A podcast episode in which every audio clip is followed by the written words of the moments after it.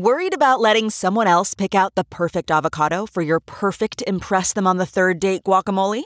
Well, good thing Instacart shoppers are as picky as you are. They find ripe avocados like it's their guac on the line. They are milk expiration date detectives. They bag eggs like the 12 precious pieces of cargo they are. So let Instacart shoppers overthink your groceries so that you can overthink what you'll wear on that third date.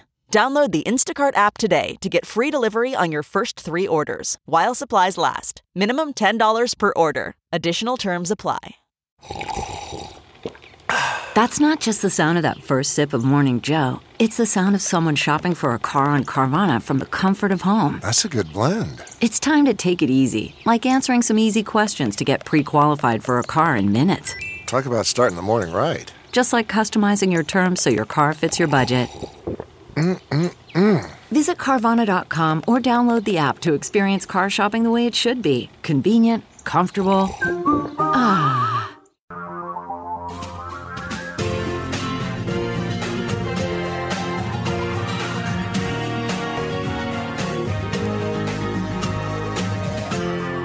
This is the Tom Hartman Program.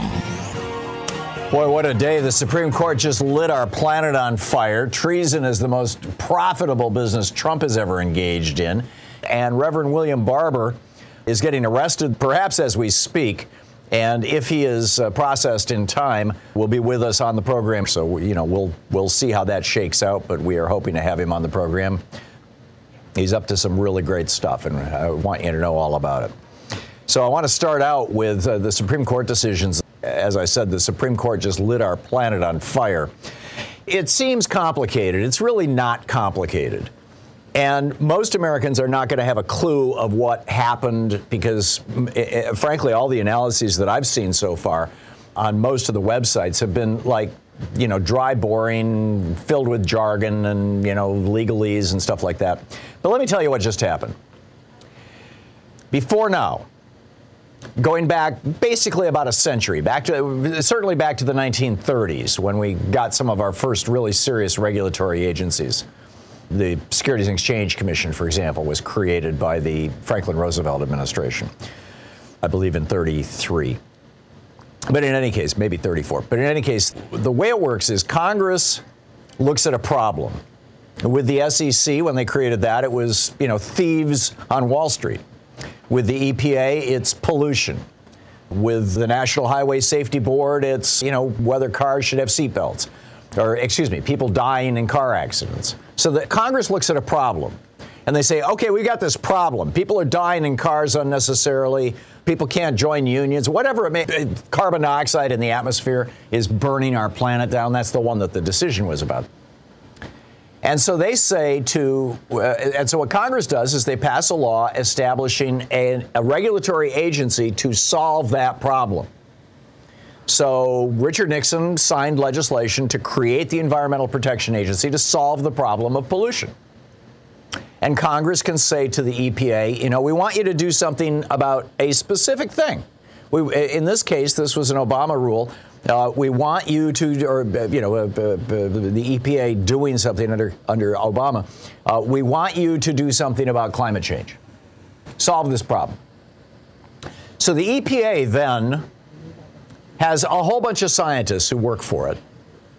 And the EPA gets those scientists together, and they have outside scientists as well, consultants and things that they bring in. And they go through, it was typically a year or two long process of saying, okay, here's the problem. What are all the possible solutions? And these scientists will come up with, well, we could limit tailpipe emissions. We could mandate that people insulate their homes. We could do this. We could do that. We could do it. And then the question is, which of those things are, within the EPA's power? It gets narrowed down by the bureaucrats at the EPA. And I don't mean that in a negative sense. These are the people who actually do the work and the scientists at the EPA. And they evaluate literally thousands of hours of testimony by scientists. They themselves, being scientists, are evaluating this information. And finally, the EPA comes forward and says, OK, here's the new rule that we think will solve this problem. Cars have to be more efficient and wellheads can't leak, for example. This was actually what this case was about. The EPA saying that. And so then the EPA publishes that as a prospective rule, says this is how we intend to do it, and the public can comment on it. The same thing happened with the FCC with net neutrality. Remember that? A couple of years ago, we were all going to the FCC website and making public comments on net neutrality. Same deal. So the public can comment on it. After the public comment period closes and all the scientists have looked at it and Congress has had a chance to look at it, then the EPA finally says, OK, this is now the new rule. This is the law. We are going to enforce it. And if you are manufacturing cars that don't conform to this mileage standard, then, you have to pay a fine. That's how it's always worked. What the Supreme Court said today is that the only role that the EPA can play is that of cop on the beat. In other words, enforcing the rule. Congress, the Supreme Court today said, has to write the rule, which means that a congressional committee, the Environmental Committee in the House and Senate, I believe it's called the Committee on the Environment, but I could be wrong. But whatever, the committee charged with dealing with the environment in the House and the Senate, which is typically, a dozen or two dozen members of Congress, they are going to have to hire hundreds of scientists to do an in-depth and exhaustive evaluation. And then these members of Congress are going to have to evaluate the science and come up with the rules. And then they're going to have to publish those rules. They're going to have to make those rules into law and say the law now says that, tailpipe emissions can't go above a certain point or mileage must be whatever. Congress has to pass that law. And all the EPA can do is go to General Motors and say, hey, your cars are putting out too much pollution. You're going to be fined $1,000 a day per car or whatever. So, number one, this is a disaster for the environment. But number two, by overturning what's called the Chevron deference, back in 1984, Chevron sued the EPA saying, you can't regulate us. And the Supreme Court looked at it and said, sure they can.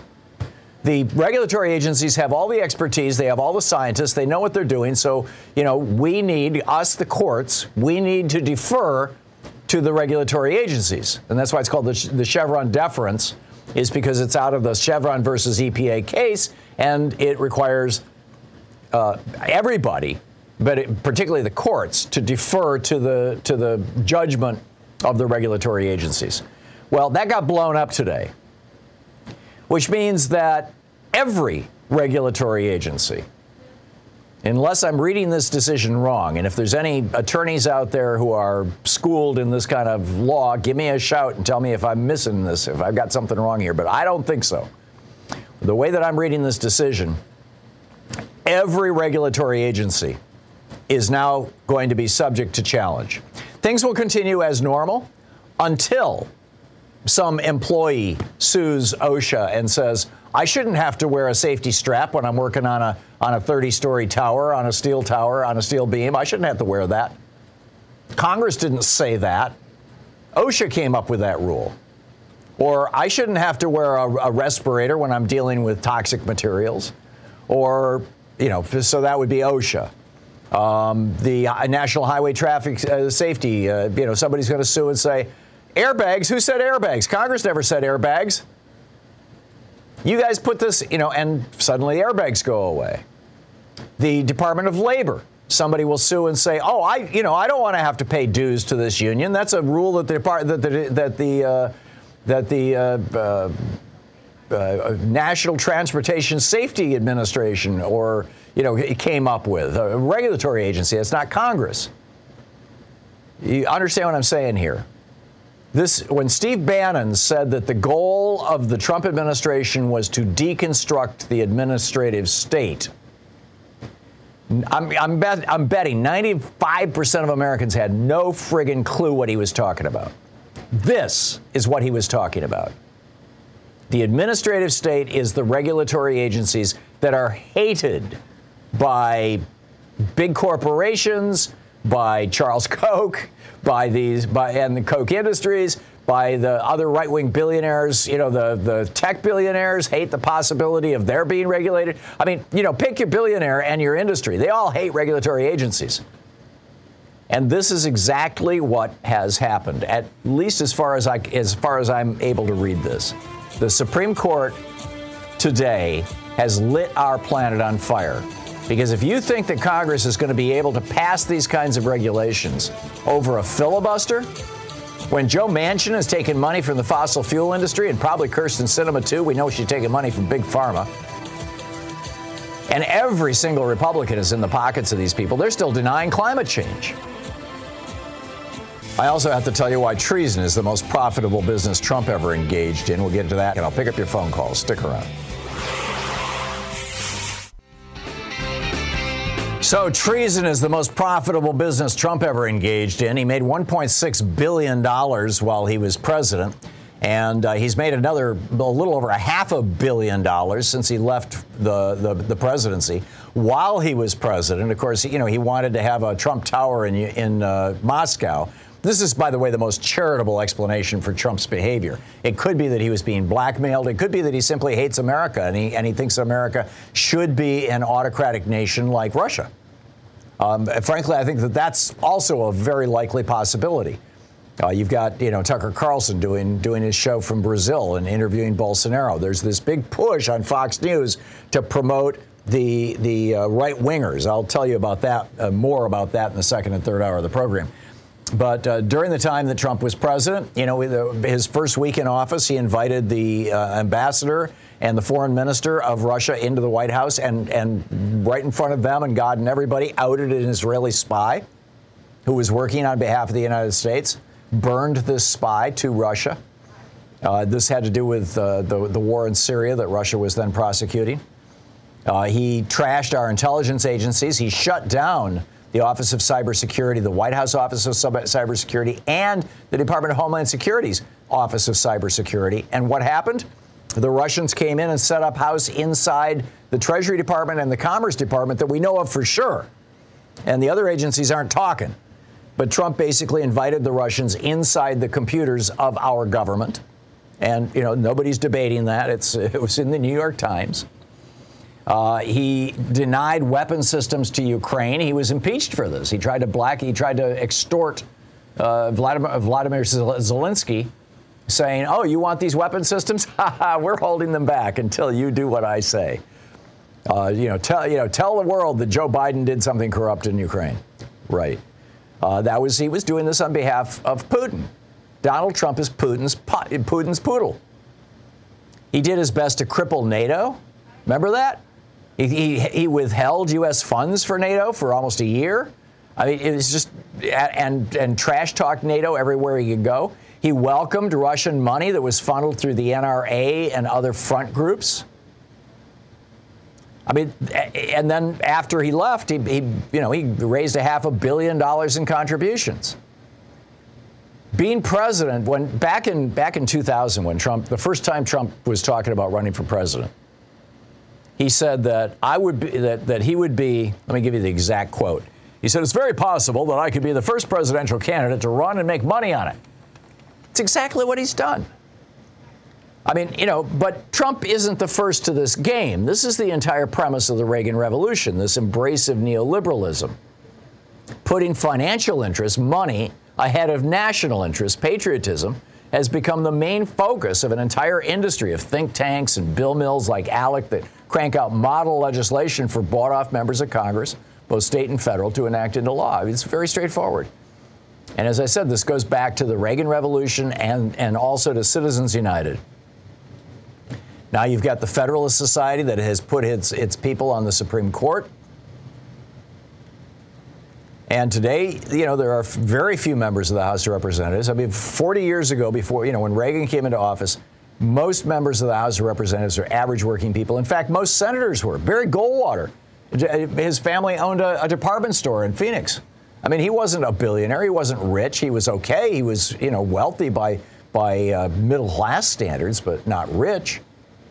And it wasn't just Goldwater. There were very few millionaire senators or multimillionaire senators back in 1980, and almost none in the House of Representatives, because big money didn't control politics, and it didn't take big money to get into politics.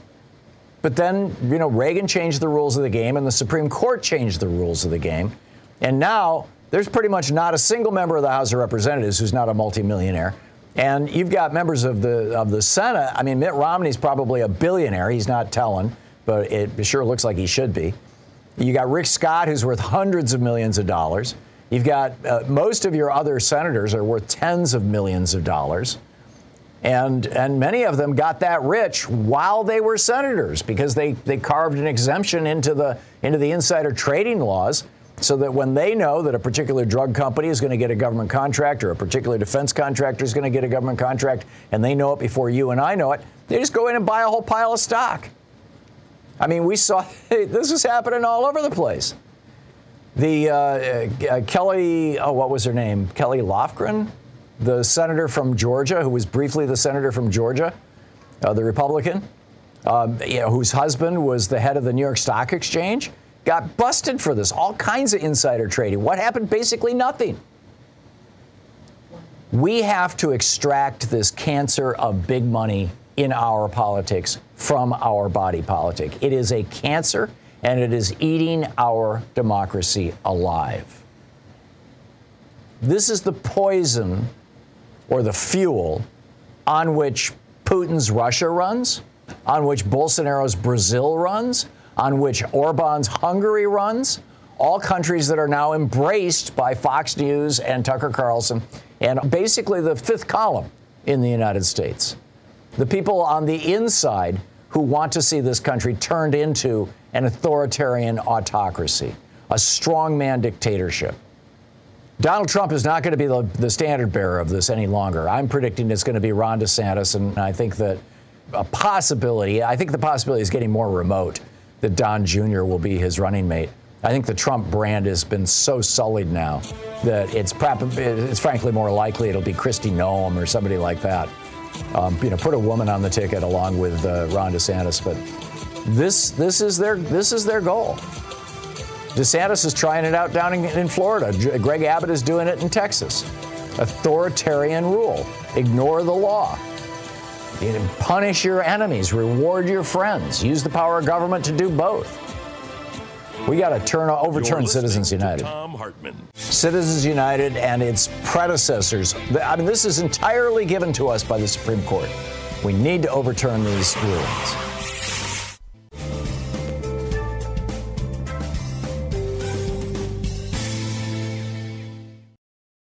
Sometimes Louise and I just crave a restaurant-quality dinner at home without doing all the work or driving. Well, Cook Unity is the first chef-to-you service delivering locally sourced meals from award-winning chefs right to your door every week. And it appears to be less expensive than other delivery options. Go to cookunity.com/Hartman with two N's or enter the code Hartman with two N's before checking out for 50% off your first week. We just received our first meals from Cook Unity. And what a huge difference it is to get the best chefs in the country to bring creative, delicious meals to us and you every week. Every meal is handcrafted by chefs and made in local micro kitchens, not large production facilities. We just had the Chipotle maple glazed salmon with green beans and mango pico de gallo. It had everything we love in a meal. They have all sorts of options like vegan, paleo, pescatarian, gluten-free, and more. Menus are posted 2 weeks in advance, so you have plenty of time to choose. Experience chef-quality meals every week delivered right to your door. Go to cookunity.com/Hartman with two N's or enter the code Hartman with two N's before checking out for 50% off your first week. That's 50% off your first week by using the code Hartman or going to cookunity.com/Hartman. What makes a life a good one? Is it the adventure you have? Or the friends you find along the way? Maybe it's pursuing your passion while striving to protect, defend, and save what you believe in every single day. So what makes a life a good one? In the Coast Guard, we think it's all of the above and more. But you'll have to find out for yourself. Visit GoCoastGuard.com to learn more.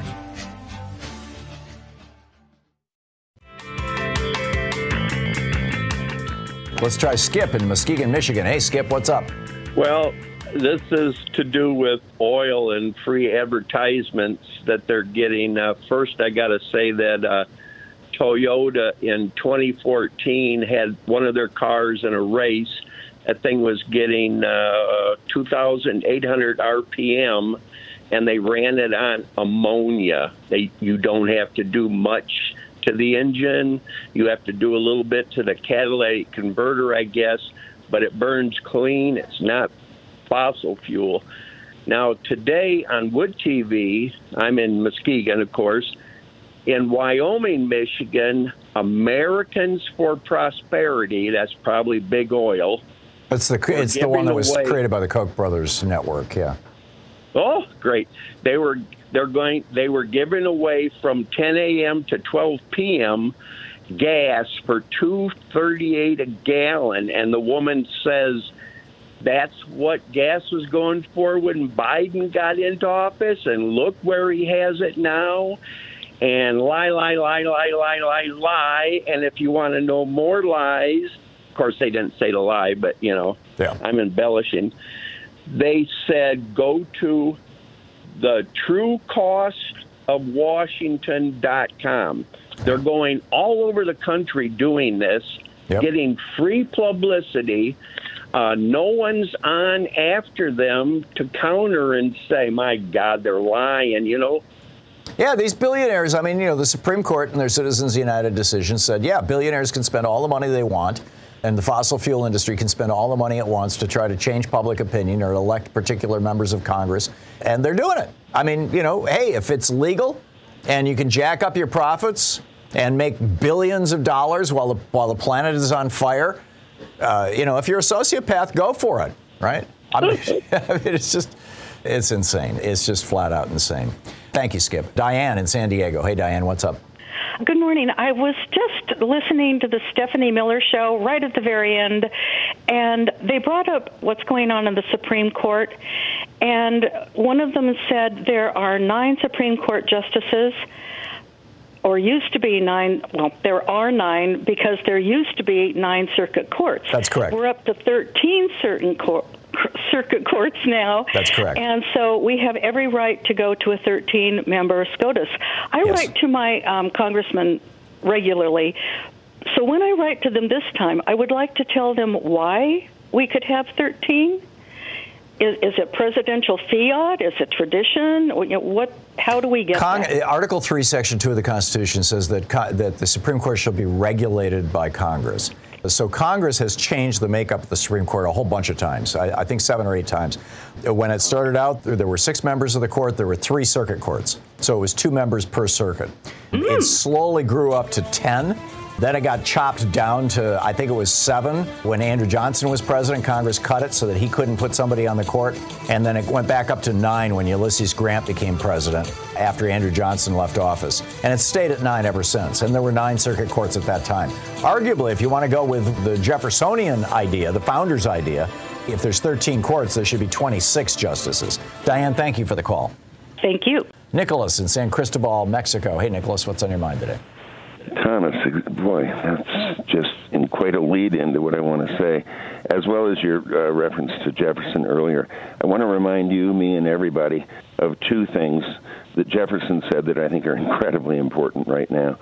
One is probably a spurious, very short comment that we all remember. When injustice becomes law, resistance becomes duty. But what is not spurious, and is certainly in his papers and in the Declaration itself, upon which I would suggest all the powers that we possess as we the people rest. He said, when a long train of abuses and usurpations pursuing invariably the same object evinces a design to reduce them under absolute despotism, it's their right, it is their duty to throw off such government. Yeah, that's from the Declaration of Independence. Court, right? Strong words. Yeah. Or as Maxine Waters said just a few days ago, to hell with the court. Yeah. And again, Michael Moore's brilliant quote, abort this court. Yeah. It's just gone beyond now. This EPA ruling has me, I mean, I have more than steam coming out of my ears. It's lava at this point. Yeah. It's just incredible what they are going to attempt to do to us, as you said, to eviscerate virtually all federal agencies and their powers to regulate. as though, impossibly, as though the Congress could in any possible way possess the amount of information and data that the agencies possess via their long, in-depth studies of the issues at hand, as you were saying. Yeah, it's incredible. No, yeah, it's nuts, Nicholas. It's truly nuts. And I mean, but what are we supposed to do here? What can we do? We have to express our outrage to our elected officials. We have to pray that Chuck Schumer will grow a spine. And we have to elect as many Democrats as we possibly can to the House and Senate. I think that's really the only way. I think the former things are useless at this point. I don't have very much faith at all in our so-called representatives. They're just representing very poorly. Yeah. And I think, as you say, it's get more Democrats everywhere throughout. Yeah. And down ballot, by the way, way down ballot, as deep as we can go. Yep, absolutely. From the school board on up, from the dog catcher on up, we need to get politically active, and we need to be voting. Nicholas, thank you. Yeah. Thank you for the call. Jay in Stockton, California. Hey, Jay, what's on your mind today? Hey, well, what logic did the Supreme Court use for their decision? I mean, I'm a physician, and, you know, we have JCO that comes to the hospital to regulate, you know, the health standards and stuff. I mean, is JCO not going to be, are they also going to be defanged? Well, here's the thing. What this decision did not automatically kill all those agencies. What it did is it said basically any agency can be taken down with a lawsuit. So if somebody sues JCO, and forgive me, Jay, I don't know what JCO is, but if it's a regulatory agency that oversees physicians, then and if Congress in the law that created JCO didn't explicitly say what the regulation should be, then yes, those regulations can be blown up. If my understanding of this Supreme Court decision is accurate, and everything I've read so far, including Robert Reich, the former Labor Secretary's piece that he just published about 10 minutes ago, corroborates that perspective. So, I'll take a look at that. And two more things. Number one, I'll never understand why Democratic Party advisors and consultants aren't mandated to listen to your show, because, you know, most of the things you talk about sooner or later become real. And the third thing is, God, the Supreme Court is on a roll. They've been driving the nail into the coffin of America, of the America we knew, I mean, for the past 2 weeks. I mean, they've basically overturned everything. Yep. This is amazing. Yep. And there's more to come, by the way. They just accepted a case to decide whether individual state legislatures can overturn the Electoral College vote in their states.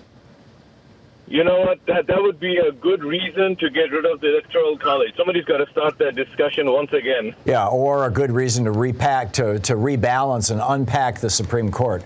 Jay, this is what I don't... Go ahead. Which is what I don't get. I don't see any. I mean, all the Democrats have been doing so far is coming out and saying, "Yeah, vote harder, give us money." But I don't hear a plan. I mean, they got to give us a plan, because the way I feel, you know, if you give them like 100 more representatives and at least 10 more senators, I still think, you know, with their current leadership and the way they are, they still won't be able to do anything. I need to see a plan from them. Yeah. Chuck Schumer needs to go back and watch from 1994. He needs to go back and watch some clips of Newt Gingrich. I realize it was the House, not the Senate, but still, the principle remains. Jay, thank you very much for the call. Kate in New York City. Hey, Kate, what's on your mind today? Well, I guess that's what Steve Bannon meant when he talked about the dismantling of the administrative state. That's exactly what he meant. This literally is exactly what he meant. All right. Well, I guess we have to wait and see what happens. I was calling basically about January 6th. Mm-hmm. I called Benny Thompson's office yesterday, and I asked to be connected to that department. And I basically, all I could do was leave a message. And I said, what is being done about this memo from Christopher Miller, who was the acting Secretary of Defense, who basically told the D.C. National Guard that they had to stand down on January 6th. Yeah, and it was on January 4th memo, by the way. So this was apparently part of the pre-riot planning. And this, I mean, this is it's stunning, this memo that is available for anyone to read. It seems to me to be direct evidence of a conspiracy at the highest levels of government. I agree. I have the memo here. I'll read it to people in just a moment. But, yeah, keep going. Well, I left a message. I'm sure they're aware of it. I don't know why they don't call Christopher Miller as a witness, put him into a deposition and ask him who gave you this order. I mean, it's stunning. It's stunning. Yeah, I'm with you. Here's the memo. This is dated January 4th, 2021. It's memorandum for Secretary of the Army. The subject employment guidance for the District of Columbia National Guard. And I'll just read it. This is keep in mind, this is 2 days before January 6th. And this is the Secretary of Defense speaking to the Army and the National Guard. Without my subsequent personal authorization, the D.C. National Guard is not authorized the following. And I'm going to insert the word "not" in each one of these bullet points. It's, you know, because it's what it literally means. Not to be, the D.C. National Guard may not be issued weapons, ammunition, bayonets, batons, or ballistic protection equipment such as helmets and body armor. The D.C. National Guard may not interact physically with protesters except when necessary in self-defense. The D.C. National Guard may not employ any riot control agencies. The D.C. National Guard may not share equipment with law enforcement agencies. The D.C. National Guard may not use intelligence, surveillance, and reconnaissance assets to conduct ISR or incident awareness or assessment activities. The D.C. National Guard may not employ helicopters or any other air assets. The D.C. National Guard may not conduct searches, seizures, arrests, or any other similar law enforcement activity. The D.C. National Guard may not seek support from any non-D.C. National Guard units. And that was 2 days before the riot. It's just astonishing. Kate, thank you very much for that call and for pointing that out. Ron in Chicago. Hey, Ron, what's on your mind today? Yes, with the decision about the Clean Air Act, does that mean in the near future that cars will not be coming with airbags, reverse seatbelts? Conceivably, the requirement for airbags and seatbelts could be rolled back, too. I don't know if Congress ever put those things into law or if those are law or if those are regulations that came out of the National Highway Safety Transportation Safety Board or whatever it's called. Frankly, I just don't know off the top of my head, Ron. I'd have to look it up. But anything that is in law right now as the result of administrative action, in other words, as a result of a regulatory agency saying, we have examined this, we did the science, we published it, we had public comment, we went through all the hoops, and now we have published this as a law. Anything that falls into that category, arsenic, levels of arsenic in your water, levels of pollution from power plants, levels, all of these things are now subject to being overthrown or overruled by a lawsuit from an interested party. And if that lawsuit is successful, or when that lawsuit is successful, the only way to get those rules back is for Congress to pass them as a law. And good luck getting anything out of Congress. Ever since the Reagan Revolution, Congress has essentially been frozen when it comes to doing anything except tax cuts for billionaires. Ron, I got to move along, but thank you for the call.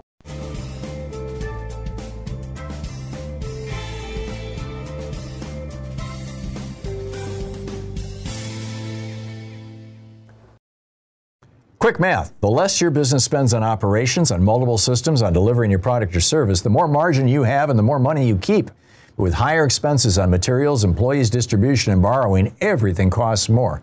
NetSuite is the #1 cloud financial system, bringing accounting, financial management, inventory, HR, all into one platform and one source of truth. With NetSuite, you reduce IT costs because NetSuite lives in the cloud with no hardware required. It's accessible from anywhere. You cut the cost of maintaining multiple systems because you've got one unified business management suite. You improve efficiency by bringing all your major business processes into one platform, slashing manual tasks and errors. Over 37,000 companies have already made the move. So do the math. See how you'll profit with NetSuite. By popular demand, NetSuite has extended its one-of-a-kind flexible financing program for a few more weeks. Head to netsuite.com/Hartman with two N's. netsuite.com/Hartman. That's netsuite.com/Hartman. Okay, picture this. It's Friday afternoon when a thought hits you. I can spend another weekend doing the same old whatever, or I can hop into my all-new Hyundai Santa Fe and hit the road. With available H-Track all-wheel drive and three-row seating, my whole family can head deep into the wild. Conquer the weekend in the all-new Hyundai Santa Fe. Visit HyundaiUSA.com or call 562-314-4603 for more details. Hyundai, there's joy in every journey. Marty in Wixom, Michigan. Hey, Marty, what's up? Hey, Tom. I just wanted to reinforce the alarm bells you are ringing about this latest Supreme Court decision in the EPA. I've testified before Congress and before half a dozen state legislatures, and I can assure your listeners that legislators are absolutely unqualified and incapable of developing and passing regulations. It's not their job. It's not what we elected them to do. I mean, if we knew that this was what Congress had to do, we'd start looking for PhDs to run for Congress. Yeah, I mean, even if they were well-intentioned, which in many cases they are not, the legislative structure and process is incapable of developing regulations. I mean, it's just a ridiculous concept. Yeah, well, it's now the law of the land. Marty, thank you for the call. Spot on. 45 minutes past the hour. We'll be back with your calls in just a moment. The judicial coup, the rewriting of the rules of America. We're back to 1930 now. We're back before Franklin Roosevelt's presidency in so many regards. Continues. Jack in Aurora, Illinois. Hey, Jack, what's on your mind today? Hey, so this recent Supreme Court ruling with the EPA, I mean, it's like you want to roll us back to like leaded gasoline and everything else. But the main reason I was calling is, they had this recent Supreme Court ruling about the Miranda rights, which is absolutely troubling. So as we're going into July 4th, you have all these Republicans talking about freedom and liberty and everything else. But in this decision, they called it it was used, I think, like 50 in the decision when I read it. It was like 50 plus times that they kept talking about the prophylactic. It is like a prophylactic, basically, ruling, which essentially safeguards specific rights that you do have. So it seems like the Supreme Court, the only time that they're interested in talking about prophylactics are when they really want to suspend your rights or, severely hamstring them. It's just insane. Yeah, that they would allow evidence to be admitted that, a decision that came down, 64, was it Miranda versus Arizona? Mm-hmm. You have the right to remain silent, things like that. It's amazing that they could do that. And, you couple that with all the other decisions that they have with the Fourth Amendment, with the Border Patrol agent going into the house of that guy, not being able to sue federal agents when they violate your Fourth Amendment. Beat him up and trash his house. Exactly. And not only that, plus the ruling with the Sixth Amendment where, now if you find new evidence and you can't, let's say that you're at the wrong place at the wrong time, but you're doing the right thing. You know what I'm saying? And you just happen to get caught and you happen to get, let's say you get thrown into, you get convicted, but you didn't do the crime, and you found new evidence years later. Well, you cannot now with the latest ruling. You can't admit that evidence. Right. You can petition for it. You can petition say, hey, I'm innocent. But without the evidence, it's toothless. What's it going to do? You're a convicted felon at this point. Right. Like if you're at your bank cashing a check and a bank robbery happens and somebody thinks that you're participating with the robbers, you tip them off or you looked at the guard the wrong way or something like that, and they haul you into court and they convict you and they send you to prison. And then it comes out after you're in prison that, hey, the bank has security cameras or this guy over in the corner had his cell phone going. And here's the proof that you had nothing to do with robbing the bank. The Supreme Court has said, you're absolutely right, the Supreme Court has said you may not automatically be entitled to an appeal because of that new evidence. It's disgusting. We are looking at a fascist takeover of this country from the court. It's insane. Exactly. At this point now, it is frightening. When I try to tell some of this to my friends about these rulings, they're like, well, hey, when are you going to get arrested? I'm like, it might not affect you, but it could affect people that you do know or some of your family members that you do know or people or friends that you might have. that, you know, get caught up, like you just said. And now that, you know, and now they're spending life in prison. Right. And now that you can't, you know, now that it's almost impossible to sue the police. I mean, you know, if you piss off the cop who lives down the street from you, you might be in trouble. Right. If you get, you're going to be in absolutely. Yeah. For, you know, with these what do they call it? Vengeance arrests. Jack, thank you for the call. It's great to hear from you. Don't know if you caught Joe Biden's press conference during the NATO conference, but he reaffirmed our commitment to Ukraine, said that we're sending another $800 million worth of weapons to them. Several other NATO countries said that they would do the same or similar. And you'll recall a week or so ago, I was explaining how Turkey was blocking the entrance. Turkey's a member of NATO. They're kind of the outlier. They're the only NATO country that, you know, it's not really a democracy any longer. Erdogan has declared a state of emergency, and he's been ruling by fiat. But in any case, what I predicted was that Erdogan was going to get a pound of flesh because he can, you know, NATO is a consensus organization. Everybody has to agree 100%. Everybody has to vote the same way or nothing happens. And so when Sweden and Finland said that we, you know, we'd like to become members of NATO, Turkey immediately said, oh, no, you don't. And I said, you know, Erdogan wants something. I don't know what he wants, but I know that he wants something. Well, you know, now we're finding out what he wants. He wants to stab the Kurds in the back.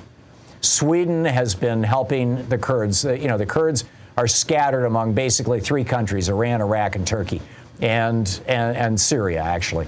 And there's a lot of Kurdish refugees also in Turkey. And Erdogan, you know, hates the Kurds and has been trashing the Kurds, and Sweden has been supporting the Kurds. And so basically Erdogan said, stop supporting the Kurds and I'll let you into NATO. And Sweden said, okay, we'll stop supporting the Kurds. So once again, you know, Donald Trump stabbed the Kurds, the Syrian Kurds in the back. You'll recall they were giving the finger to our troops as we pulled out when Putin told Trump to get out of Syria, and Trump said, yes, sir, yes, sir. And he pulled all of our troops out of Syria. And just turned the Kurds over to the tender mercies of the Russian army and the Syrian army. And here we go again. It's amazing. Gino in Oakdale, St. Paul, Minnesota. Am I saying your name right? And is it Oakdale or St. Paul? Just outside of St. Paul, just to the east, about 10 minutes from Wisconsin. Uh-huh. Ron Johnson, what a gift to the Democrats. You think? You think he's going to lose? Well, I'm pretty sure. But why don't we play every day that statement he made to that woman that got him on video? She was pretending to be a Trumpster, and she was complaining to him about how Trump got robbed from the election. And Ron Johnson told her that people voted down ballot, and they didn't vote for Trump. Right. And there was like 50,000. He said like 50,000 people did that. Yep. That's why Trump lost Wisconsin. But for months, Wisconsin's been going through all this phony audit stuff and all this. Why don't they play every day what Ron Johnson said to that lady? Yeah. I don't know, but I get your sentiment and I agree with it. Gino, thank you for the call. Tom in Huntington Beach, California. Hey, Tom, what's up? Hey, always good to talk to the reason in the sea of misconception. Thank you.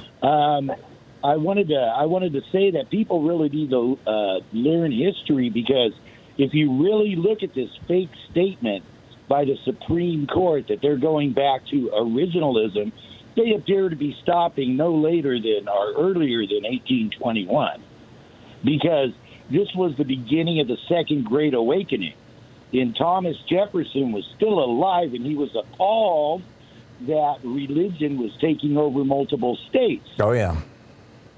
And people don't realize that this is not what the founders had in mind. And they keep saying, oh, no, we're going all the way back. Nope, they're stopping in the 1800s. They want a certain way of basically a religious state. And they're hell bent on getting one. I'm with you, Tom. And in fact, the piece I published yesterday had a quote at the very end of it from Jefferson. And that was in a letter that I believe was written in the 1820s. You know, where he was saying, sing terra, fools all. Absolutely. Excellent point. Thank you, Tom. Robin in Boulder, Colorado. Hey, Robin, what's up? It's just this country is starting to look like a scorched earth. But you know, more than ever, Biden needs to get off his butt and appoint four and pack the Supreme Court with four more justices. Well, that's going to take an act of Congress. Yeah, well, okay. In 1869, Congress set the number of Supreme Court justices at 9 to align with the 9 circuit courts. We now have 13 circuit courts. We are shorthanded on the Supreme Court. Yep. I agree. I absolutely agree. And frankly, there's, you know, the binding the number of members of Congress or the number of members of the court to the number of courts itself is not a hard and fast rule. But when the Judiciary Act of 1796 or 97, it was the law that Marbury versus Madison in 1803 modified to, that's when the Supreme Court took all that power. That act established 6 Supreme Court justices and 3 circuit courts. So at that time, you had 2 justices for every court. In 1868, I believe it was 69, but it was when Andrew Johnson left office and Ulysses Grant came in, Congress expanded the court back to 9. And, you know, I'm not sure that the rationale was that there were nine circuit courts. It may have been. I'd have to go back and look. But, yes, it was certainly coincidental. And 13 is, in my mind, a minimum. I mean, you look at the Supreme Courts of most other countries, some of them have 15, 20, 25 members. You know, there's a lot of business that the court can do. Robin, thank you for the call. They should do it the way that they do with, you know, with regular circuit courts. You know, you have enough extra members that you can pull out a 3-judge panel or a 6-judge panel, or you can have a whole, the whole thing. I mean, there are so many ways that we can make our government more rational and more well functioning. Larry in Blackfoot, Idaho. Hey, Larry, what's on your mind today? Well, I'm wondering if there's anything in the Constitution under equal rights that would affect the Supreme Court. If it isn't balanced, how can they come up with a decision that isn't biased? Well, the Supreme Court has never been balanced. It's always been biased in one direction or the other, you know, toward progress or more conservative. The only real reference in the Constitution that immediately comes to mind about equality or equal rights is the 14th Amendment. And I don't see how the 14th Amendment could be used to change the composition of the court, if that's where you're going. Yeah, that's what I'm looking for. No, this is just up to Congress. I mean, the court is a political body. It has been since it was created. I mean, there were debates and fights over the court literally during the founding generation, and there have been ever since. The court arguably started the Civil War with the Dred Scott decision. You know, the court has been at the center of a lot of what you could call political activity over the years, and it continues to be. And I think we just have to acknowledge it and let our far more political body, or at least theoretically more political body, explicitly political body, that's the word I'm looking for, the House of Representatives and the Senate, Congress, let them expand the court so that we can unpack it, you know, undo the damage that was done by Mitch McConnell, the refusing to allow President Obama to have his nominee, and then rushing through Amy Coney Barrett before Ruth Bader Ginsburg was even in the ground. We just need to expand the court. Larry, thank you for the call. Diana in Marietta, Georgia. Hey, Diana. How's my old stomping grounds doing? Hey, Tom. Thanks for taking my call. First-time caller. Well, thank you. I was going to talk about how the Democrats really need to make use of their power. I've been concerned with that. And also, because of that, the voters need to make a better effort in the primary season to really start nominating some more progressive Democrats who are going to be willing to do something like overturn Citizens United and pack the court and all these things. I'm with you. You know how that happens, though, Diana, is progressives need to get inside state Democratic parties and county Democratic parties, because that's where these nominations come from. I do agree. And just to support my statement, I wanted to point out, and I know you know this, but a lot of listeners don't, is that there was a brief time in Obama's first term when we did have a supermajority, you know, after Al Franken was sworn in and before Teddy Kennedy died, when we had the supermajority for just a brief time, and we really didn't do nearly enough with it. We didn't codify Roe v. Wade. We didn't do anything about ERA. We didn't do anything about public option or DACA. All those things should have, I mean, they should have had special sessions and just legislated like fools while they had that majority. And maybe even that would have been the time to talk about having RBG, retire and put somebody in when they knew they could do that. And now, of course, that time is gone. But the Democrats need to be stronger about doing things like overruling the Senate parliamentarian, firing her if they have to. The GOP certainly would do that. I think Bush did that during his term to get something. Did we have 60 votes in the Senate? I thought that we just had a simple, just a little more than a simple majority, and that's why, for example, Joe Lieberman was able to blow up the public option for the ACA, because I thought that was passed through reconciliation. I looked it up once in the past, and I believe there was a period of about 2 months when we had 60 votes. Huh. I'd have to go back and look, but I'll take your word for it. I researched that in the past, and that was what I found. And then it was lost when Robert Byrd was out. He was hospitalized for a period of time. So it was a really brief period that we had it, but we just didn't do enough with it. Yeah. And I think hopefully lesson learned, right? That means that we need to get, like you said, more involved and getting people in the Democratic Party at the low level so we can push things up. And that's always what Bernie pushed, too, bottom up. Yep. That's what we're going to have to do. But we're going to have to stop. And, I better vote for this neoliberal corporatist because they can get elected. Okay, yeah, that might be the thing you have to do in the general election, but not in the primary. And people aren't owning their power in the primary enough. I agree. And frankly, I don't think enough progressives are getting inside the party. And this is where it all starts. This is how the radicals took over the Republican Party. Steve Bannon's on the radio every day promoting this. And we need to be doing the exact same thing. Diana, thank you. Thank you very much for the call.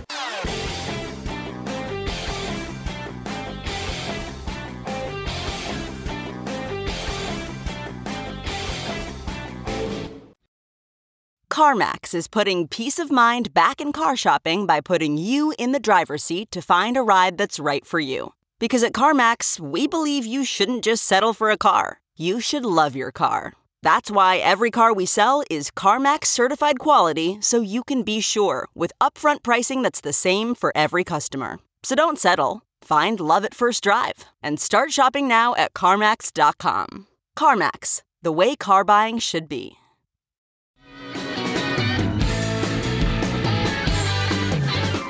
Kathy in Madison, Wisconsin. Hey, Kathy, what's up? Yeah, hi, Tom. Thank you for taking my call.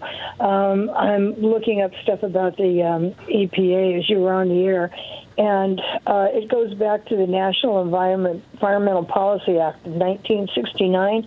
That was like the threshold legislation that set everything up for the EPA that followed consolidation of various environmental laws. And in this document, it's only about a 7-page document, very quick to read if anybody wants to look it up. They have what they call the stated purposes of the National Environmental Policy Act. And it goes on and is very clear about what they want the federal government to do. I can just go over very quickly. It's sure. Declare a national policy which will encourage productive and enjoyable harmony between. It's a wonderful, very brief document. It states exactly what they want the federal government to do. Right. And it's about harmony and taking care of things that are bad for us and keeping people healthy and all that stuff in the environmental sense. So then out of that came a lot of other things, the consolidation. There was a whole bunch of different environmental laws. And then the EPA came about. Nixon signed that into law like in July of 1970 for the EPA. Mm-hmm. So all of this stuff has been laid out. And what this court is doing, they're not nullifying a regulation. They are nullifying the laws that set up environmental protections. They are essentially... spaying and neutering the EPA. Yeah, because Congress already voted on this stuff. That's correct. That's absolutely correct. They already voted on it. And this is the thing that they did the same thing with OSHA when it came to the Biden mandate, for the COVID protections. Oh, they said, you don't have the authority. Well, nobody, who does? Right, who exactly. Does? Well, they're saying Congress does. And this is a as they say, a dark day. Kathy, thank you for the call. David in Woodland Hills, California. Hey, David, what's on your mind? First of all, I have a solution, and then I'd like to make the case that the Supreme Court is acting like organized crime and should be recode. The possible solution is, can't Congress just charge the EPA, say, go study methane, go study CO2, use your scientists, and report back to us? That's a potential solution. Well, hang on just a second. Let me answer that. Under my understanding of this Supreme Court ruling, I think you're right, David, that the way it's going to have to happen is the EPA is going to have to say, okay, here's all the rules that we want, and then they transmit that to the House of Representatives and say, make this a law. The House of Representatives makes it a law, passes it, it goes to the Senate passes it, and of course that's where it's going to die. Yeah, unless we take control. That's correct. The Supreme Court acting as organized crime. In 2001, the Italian Supreme Court, heavily Catholic, heavily influenced by the mafia, ruled that influence peddling is not a crime. Right, we call it lobbying. They actually said the case involved 88 pounds of fish given to expedite legal proceedings to the director of a oh, really? So it was explicit bribery, not just influence. Yeah, 88 pounds of fish was given to expedite legal proceedings to the director of a civil court. Huh. So you keep asking, where did Kavanaugh get his money? What are Clarence Thomas and his wife up to? And why are they doing the will of the robber barons 2.0 and not the will of the people, because it's organized crime and they need to be recode? Yeah. Well, I think the chances of the RICO laws being used against the Supreme Court are less than, probably less than 0.01%. But I share your sentiment, David. I certainly do. And there seems to be something in common with today's Supreme Court and that old Italian Supreme Court. David, thank you for that little bit of history. It's fascinating. John in Staten Island, New York. Hey, John, it says here you disagree with me. You go to the front of the line. What's up? Oh, hello. All right, so now the President of the United States did not offer Nancy Pelosi 20,000 National Guard troops 3 days before, just before this happened, or a week before it happened. That never happened. Because if he did offer Nancy Pelosi the troops, the National Guard, that means when you were asking the question before, who was it that called off the National Guard? It was Nancy Pelosi. That's what you're looking for. You found her. John, Nancy Pelosi. The president. John, just relax for just a second. Nancy Pelosi has no control over the National Guard. The National Guard is the D.C. National Guard answers directly to the president. In every other state, the National Guard answers to the governor. You had the governor, the Republican governor of Maryland, John Hogan, who was on the phone to the White House begging for permission to allow the Maryland National Guard to come aid the Capitol building, and he was refused by the White House.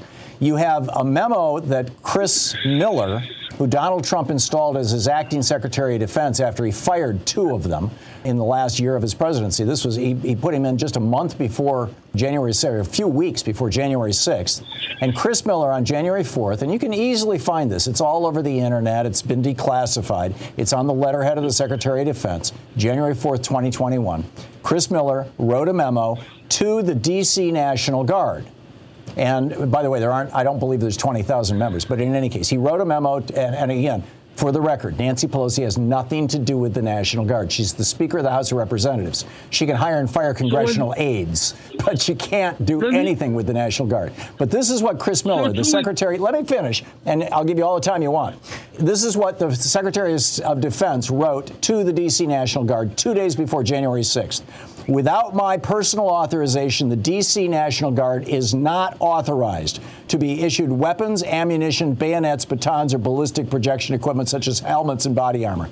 The D.C. National Guard may not interact physically with protesters except when necessary in self-defense. The D.C. National Guard may not employ any riot control agents. The D.C. National Guard may not share equipment with law enforcement agencies. The D.C. National Guard may not use intelligence, surveillance, and reconnaissance assets to conduct ISR, incident awareness, or assessment activities. The D.C. National Guard may not employ helicopters or other air assets. assets. The D.C. National Guard may not conduct searches, seizures, arrests, or other similar direct law enforcement activity. And the D.C. National Guard may not seek support from any non-D.C. National Guard units. And that's why Larry Hogan couldn't send people in from Maryland. So I toss it to you, John. Okay, so 2 weeks earlier, when Black Lives Matter were burning down the Capitol and they were on Pennsylvania Avenue and being told by the Secret Service that if they take one more step forward towards the White House, they're going to be fired upon. And when the president... John, that never happened. What you're describing never happened. It did happen. It did happen. Are you talking about when Trump went out and cleared Lafayette Square? Why don't you let me talk?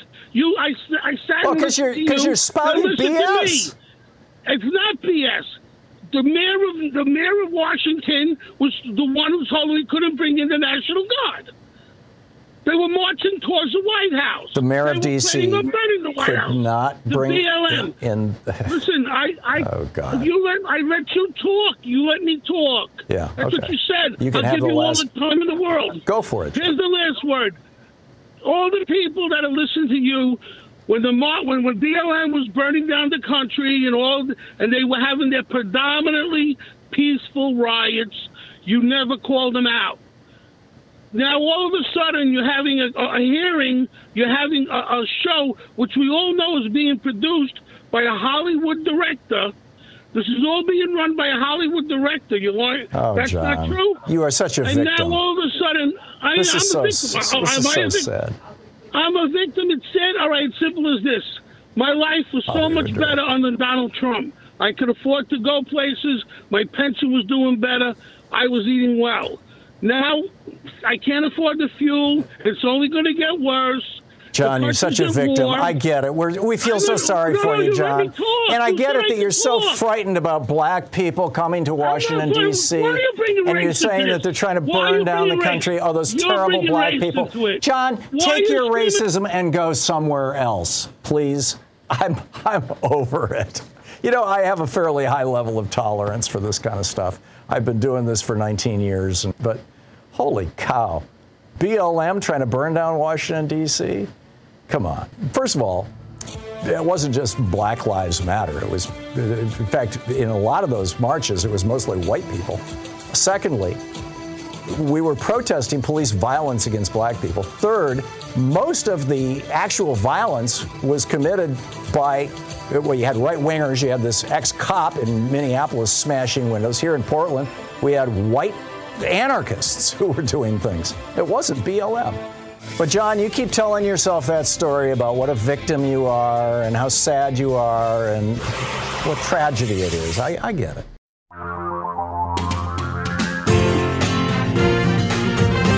Hey, special thanks to Louise Hartman, Sean Taylor, Nate Atwell, Jamie Holly, Joyce the Hammer, Nance, Nigel Peacock, Susan Ethicut, Patrick Hoyt, Geraldine Halbert, Ron Hartenbaum, Chase Spross, and the folks who run our chat room over on YouTube. Thank you to you all. And thank you for listening and watching our program. Get out there, get active, tag, you're it. You've been listening to Tom Hartman. For audio and video archives, visit TomHartman.com.